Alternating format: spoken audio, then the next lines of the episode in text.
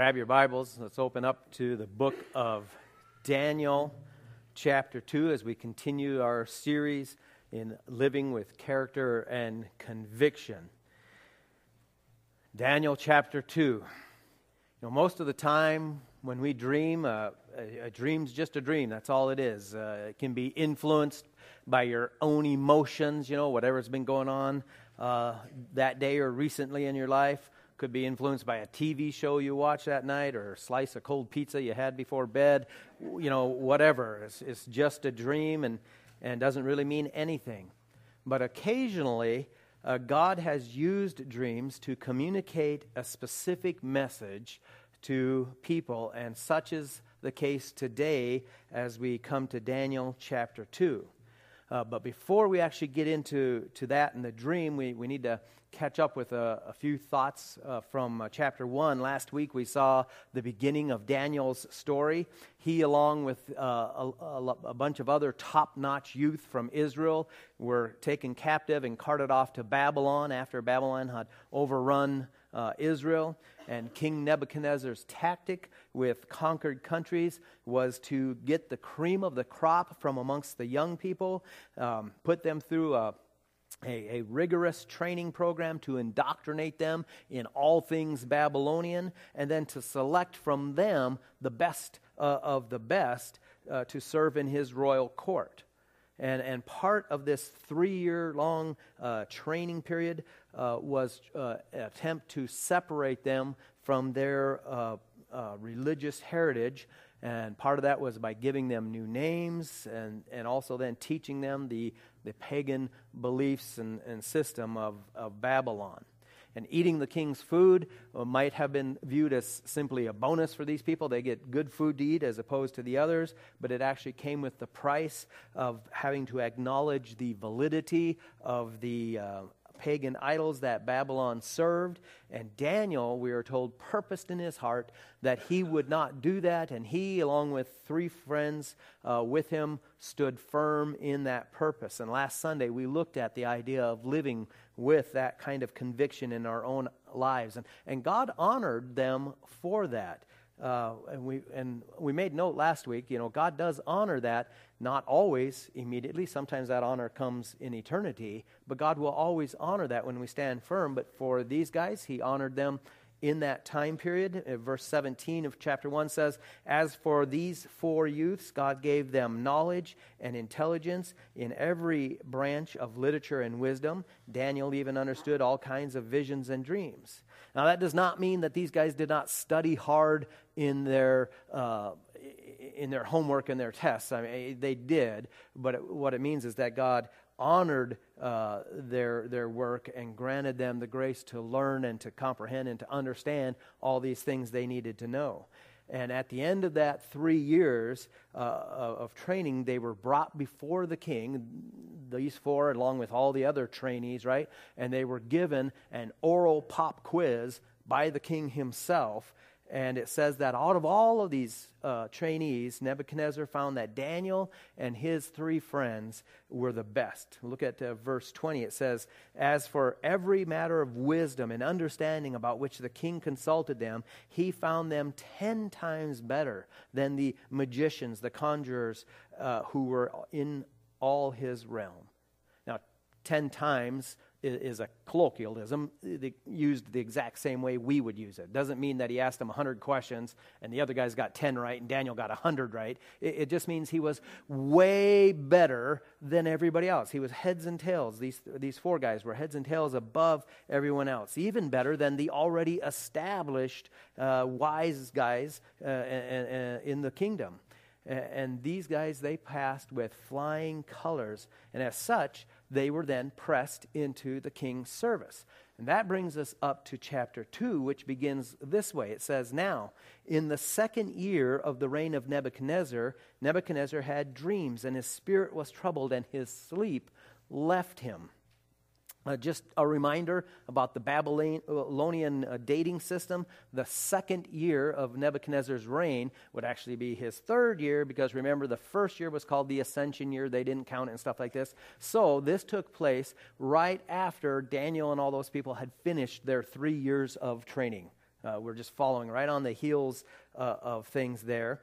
And um, uh, the king was having really bad dreams. They troubled his spirit so much that he couldn't sleep anymore. And he knew he just had to do something about it. So he calls in his cabinet uh, for help.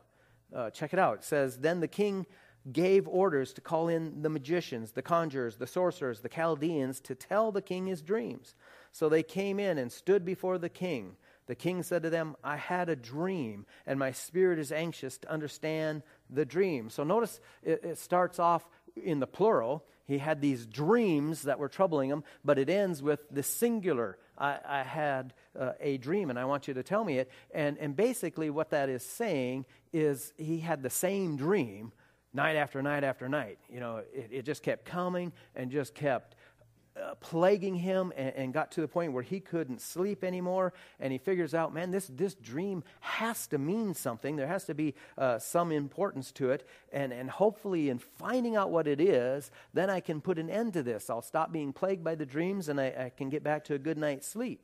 So his advisors, his cabinet, included the magicians, which would be the religious soothsayers of, of the group, conjurers, and sorcerers. Uh, these guys would all be adept at reading signs, quote unquote. I mean, all kinds of signs. They would, uh, not to get gross or anything, but they would uh, like take a chicken and cut open its guts and spill it on the table, and then wherever the lizard, uh, liver and the gizzard and the and entrails were, that's supposed to tell certain things about the future. And they would read signs like this or other portents in the sky, uh, the moon and the, uh, the, uh, the stars and the planets, the alignments, you know, horoscope, all, all these things that God has, has forbidden. That's what these these guys uh, were, were good at doing, trying to discern hidden mysteries and, and messages in the future and this type of thing. Uh, the Chaldeans uh, of the group, they were the more quote unquote scientific members uh, of this particular uh, group. Uh, they had all kinds of books and formulas that they used for interpreting dreams. Archaeologists have actually dug up some of those things and, and, and references to their extensive libraries and all this kind of stuff. So they would just go to their books and say, oh, you did this and that and this kind of thing. Um, uh, and, and so Nebuchadnezzar calls them all in and figures, man, if anybody can help me, these guys can help me. However, he must have been at least somewhat suspicious of their true abilities because he decides to put them to the test. They first had to tell him what his dream was, then give the interpretation of it. Now, you know, if you tell someone a, a, a, dream that you have, right, if you tell them what the dream was, well, anybody can tell you that it means practically anything, right? And how can you argue against it? Uh, just for the fun of it, I, I went to Amazon just to see if they had any books on interpreting dreams. They had dozens of them. I, I, I, couldn't believe it. A couple of them even claimed to be Christian. They said they could offer the reader means of discerning what your dreams meant, including the uh, various uh, uh, actions and activities in your dreams, what those symbolized. I mean, what a bunch of bunk. I, it's just crazy. Anybody, Anybody in here ever had that dream where you're falling and you, you just start like that? Oh, I could interpret that for you. I could tell you, oh, this means that something uh, uh, horrendous is coming close in your life and you're about to fall off the edge of this. You've got to be careful. You've got to follow this. And, and, and then, you know what's going to happen after you read that interpretation? You're going to look for something bad happening. And now, something bad happening could be you get a big zit right before a date or something like this. Oh, it's horrible. Just like my dream said it was going to be, you know, and, and, and you've got this thing. Um, and, and, you, you know, it's dumb. I'll, I'll write the book. 1099 on Amazon, all the profits go to Helawasa. We'll do that. Uh, anybody, anybody could write a book and say it means anything. So Nebuchadnezzar, he, he was smart enough, he figured this out. And, and so he's going to test these soothsayers, see what uh, abilities they really have. And if they're playing games with him, well, then there was going to be severe consequences. Uh, look at verse 5. The king replied to the Chaldeans, The command from me is firm. If you do not make known to me the dream and its interpretation, you will be torn limb from limb, and your houses will be made a rubbish heap. Now, I'm, I'm pretty sure when they heard this, they all uh, immediately needed a fresh pair of Fruit of the Looms because they all knew that their fortune telling and their dream interpretation was just a bunch of hocus pocus. But you know, it, it had always been the accepted way that things were done. Um, all the previous Babylonian kings had accepted dream interpretations from the Chaldeans. The king would tell them what the dream was, the soothsayers would give the meaning, and that's the way it was. So, what's the deal here with Nebuchadnezzar demanding that they tell him the dream first. That wasn't, uh, that, that's not the way it's supposed to go. That wasn't going to fly. So they try again. And they say, hey, king, you just tell us what the dream is, then we'll tell you what it means. And the king said, no way. That's not the, that's not the way it's going to be. You tell me. And, and that's when the magicians really started whining. But in their whining, they actually made a true, although from a pagan perspective, a true observation. Uh, look at verse 10. The Chaldeans answered the king and said, There's not a man on earth who could declare the matter for the king, inasmuch as no great king or ruler has ever asked anything of the like of this eh, eh, for any magician, conjurer, or Chaldean. Moreover, the thing which the king demands is difficult, and there is no one else who could declare it uh, to the king except God's, whose dwelling place is not with mortal flesh. Oh, you see, they got that right, right? Only God only God could see and know a person's dream. So basically, this was a, an admission of failure, and King Nebi just he threw uh, a royal hissy fit and ordered these guys uh, to be executed. Uh, not just these guys, but all of the wise men in his entire kingdom. So possibly those guys that were in the court right at the they, they, they possibly got executed right away. It doesn't really tell us, but what it does tell us is that the commander of the king's bodyguard then went out and began searching for the rest of them uh, to put them to death as well. And when he came to Daniel, Daniel says, "Whoa, uh, what's going on? Why is the king's order so urgent here? What, what's happening?" And Arioch, the, the captain of the bodyguard, he tells Daniel, and Daniel says, Well, hold on, I can take care of this. And Daniel went in, saw the king, and told the king, Give me just a little time, and I can tell you. And the king gave him time. Why? The Chaldeans and the conjurers and the magicians, they all said, We can't do it. Nobody can do it. Daniel said, I, I can do this. Just give me a little time. The king's like, Okay, I'll, give you a, little bit of time. And so Daniel immediately heads home. He calls his three friends together, and they commence to praying. Why? Because Daniel, just like the Chaldeans, had no idea what the king dreamed, right? He, he didn't know the dream any more than anybody else. And if they were going to be saved from the king's death sentence, it would only be because God intervened. And God, in His grace, he answered the prayers, gave Daniel the information he needed, right? And, and, and, if it was me, I mean, if I was in that position, soon as I got that information, I'd have been running to the king saying, Don't kill me, don't kill me, I got the answer. We can do this, right? But not Daniel. He took time to first pray a prayer of thanksgiving and praise to God. And then, after that, he went to the king, who, who the king, this, he just cut right to the chase. The king said to Daniel, whose name was Belteshazzar, Are you able to make known to me the dream which I have seen and its interpretation? There's a little veiled thread in there. I've seen the dream. I know what it is. Have you made, are you able to make it known to me and its interpretation? And again, if it was me, I would have been tempted to go, yeah, yeah, I got this, you know, you, you, know, don't worry about it, this type of thing. But Daniel he wanted to make sure that God got all the credit. Uh, look at the way he answered. Daniel answered before the king and said, As for the mystery about which the king has inquired, neither wise men, conjurers, magicians, nor diviners are able to declare it to the king. However, there is a God in heaven who reveals mysteries. And he has made known to King Nebuchadnezzar what will take place in the latter days. This was your dream and the visions in your mind while you were on your bed. So before he gets into declaring this is what it was, he says, Hey, only God, only God who could do this.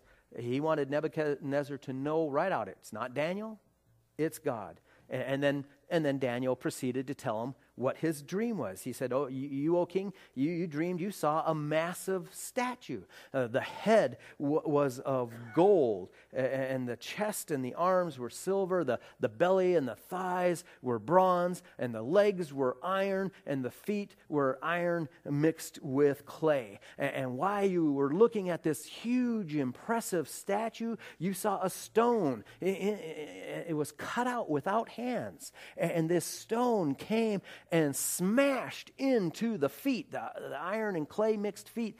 But it didn't just smash into the feet and tip over the, the statue, it pulverized the entire statue, turning it to fine dust that was blown away on the wind, and there was nothing left. And then that stone began to grow, and it turned into this mountain, and it continued to grow and grow until this mountain filled the entire earth.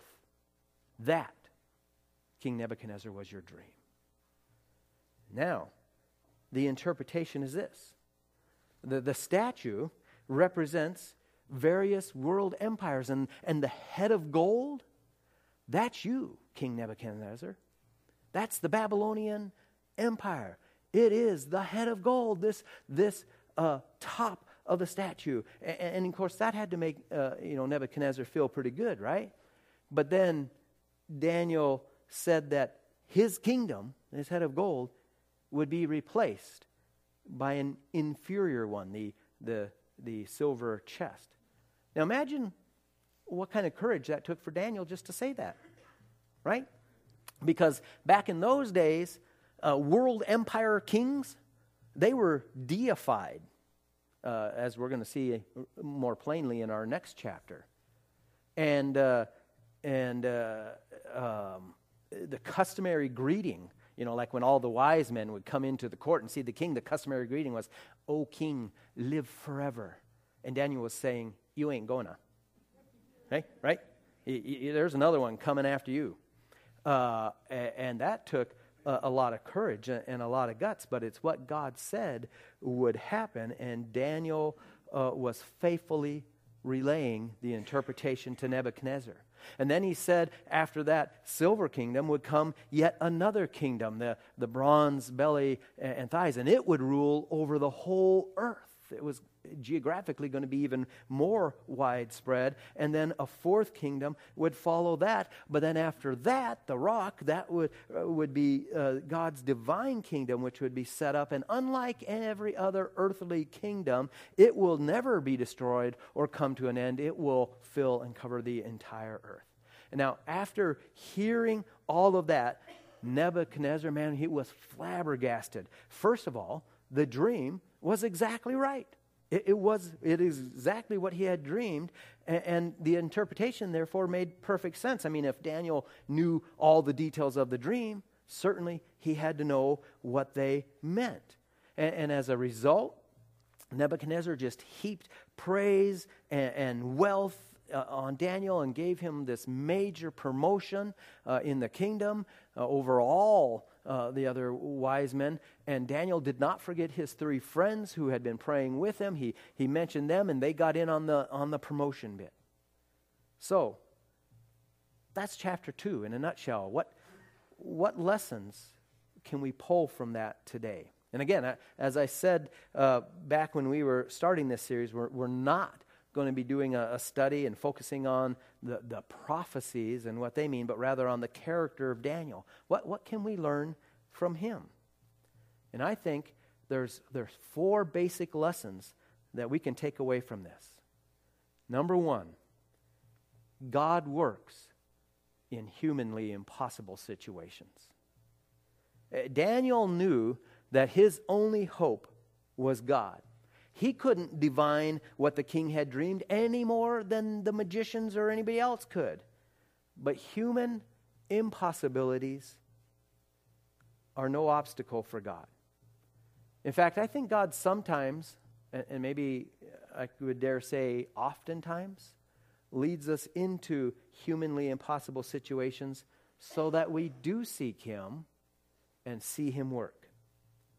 In fact, I can tell you that every single person in this room, Every single person on the globe has faced or is facing a humanly impossible situation, which is how can I, a sinful person, be made right with God?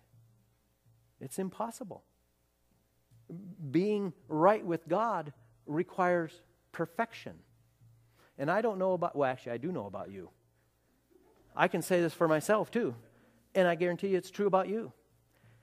I failed at the perfection thing way back when I was a young kid. And it hasn't stopped. And no amount of good works, no matter how stupendous they might be or abundant they might be, can't erase the sins I've already committed. And so, therefore, I'm toast. It, it, it's an impossible situation. But God acted in that humanly impossible situation. He sent Jesus Christ to pay the penalty and set me free from the consequences of those sins. That's salvation. And so the question is are you are you out there trying your hardest to do that on your own in an impossible situation? Or have you accepted God's work on your behalf? He works in the impossible situation. And now, even as a believer, God may allow me at different times to face impossible situations in some other areas. But you know what? That's okay because I have a God who works the impossible, who has already proven it to me by making me right with God, forgiving my sins. So maybe you today are facing an impossible situation. Or maybe you'll face one tomorrow or next month. But do not lose heart. Our God does the impossible. Lesson number two our best course of action when faced with any difficulty is prayer. That that's our best course of action, not our last option, right? When we've tried everything else. Isn't it kind of silly how we tend to do that as people? I've done everything. I'm trying to figure it out. I'm trying to make this work, and, and nothing's working, so I guess I, I, all I can do is pray. Nope, you got that backwards. You start with prayer. That's the way you begin.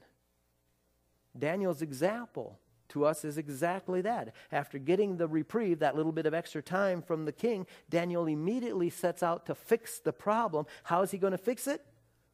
Praying. And although God hears the prayer of every individual, Daniel didn't go it alone.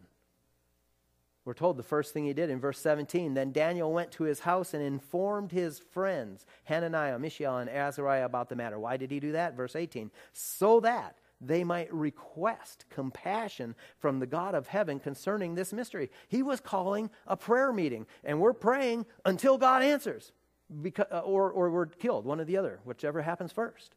We're praying. And, and you know what? Prayer is powerful, but there's something especially powerful about praying together. You remember in Acts chapter 4 when Peter and John get arrested for preaching the gospel? After they were released, the very first thing they did was get all of their companions together and pray for boldness to keep on preaching.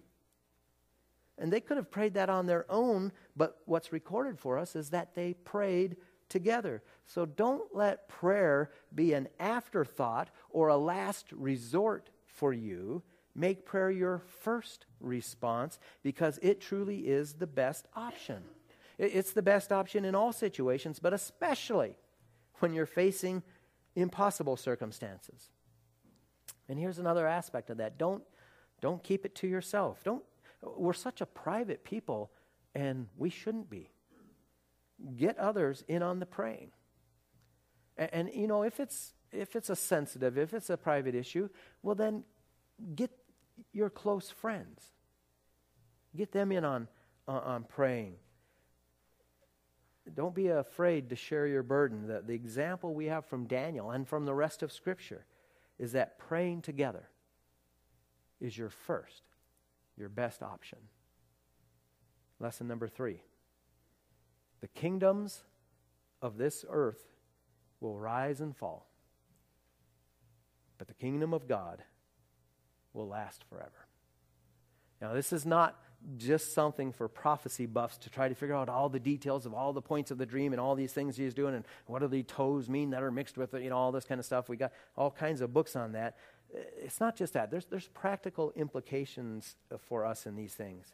The moment you come to Christ, you are a part of his eternal kingdom. This kingdom that's going to last forever. That's why the New Testament uh, describes us as pilgrims just passing through, or why Philippians uh, 3:20 says, "For our citizenship is in heaven." That, that's, that's, we belong to a new kingdom, an eternal kingdom. And, and I have to tell you, I, am a patriotic guy. I mean, I love America. Uh, I love that we have a say in our government and a right to vote, which I hope you'll be doing here soon, right? I, I get choked up every time I hear Lee Greenwood singing, I'm proud to be an American, right? Or at least I know I'm free. I love, I love that.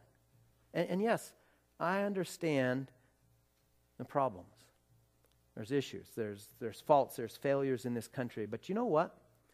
Since every country is populated by and run by imperfect people, there's going to be problems in every country. So I'd rather live in America than any other country on earth. And those that don't want to live here, they have the freedom not to. You, that's part of the great thing about being American. You can leave if you want to. And, and there's some that I'd help them pack their bags and get out if they want to, if they want to go. But, but having said that, my ultimate allegiance is to God's kingdom which covers the whole earth. And if God called me to, to move to some other country for the sake of his kingdom, then I would go. Because our life is not about any earthly kingdom, they're all going to pass away. That's why Jesus said, But seek first his kingdom and his righteousness, and all these things will be added to you. His kingdom is what will last. Make that your top priority. And, and, the things you need down here on earth, he'll, he'll see to that too, because God is ruler and sovereign not only over his divine kingdom, but, bo- but over all earthly kingdoms as well. So, are you making his kingdom your number one priority? Lesson number four, last one. Be sure to give God praise for what he does. Daniel and his friends, you know what? They could have easily taken credit for revealing and interpreting the king's dream. Nobody else would have known, right? They could have waltzed in there and won up to all the other magicians and conjurers and that kind of stuff. We got it for you, O king. But every step of the way, Daniel carefully and clearly gave God all the credit. Uh, we saw that earlier when we read verses 27 and 28, how Daniel gave God the credit. But just in case they didn't get that, he, uh, he repeated it again just in verse 30. He says, But as for me, this mystery has not been revealed to me for any wisdom residing in me more than any other living man, but for the purpose of making the interpretation known to the king, that you may understand the thoughts of your mind. Daniel said, Man, it's, it's not about me at all. I'm no better. I'm no better than anybody else, which is quite a statement to make when all the pagan court magicians had just failed, right? But he said, It's all about God. And when God helps us accomplish something, let's make sure he gets the credit. We all face difficult circumstances where we need God to work. So seek Him in those situations. And then be sure to praise Him in them as well. And, by the way, just in case you're wondering, well, well what situations would those be? That'd be all of them. every situation, not just the ones that seem to be impossible. Those are the good ones to seek God and look for His work. And Daniel gave God the praise and the credit publicly before the king, but he also did it privately. Remember, I said Daniel took time to pray a prayer of thanksgiving and praise to God when he gave him the answer to the dream. That's how I want to end today. I want to end by reading and praying that prayer with you. So if you'd bow your heads, this is Daniel's prayer. Let the name of God be blessed forever and ever. For wisdom and power belong to him. It is he who changes the times and the epochs. He removes kings and establishes kings. He gives wisdom to wise men and knowledge to men of understanding. It is he who reveals the profound and hidden things. He knows what is in the darkness, and the light dwells with him. To you, O God of my fathers, I give thanks and praise. Amen.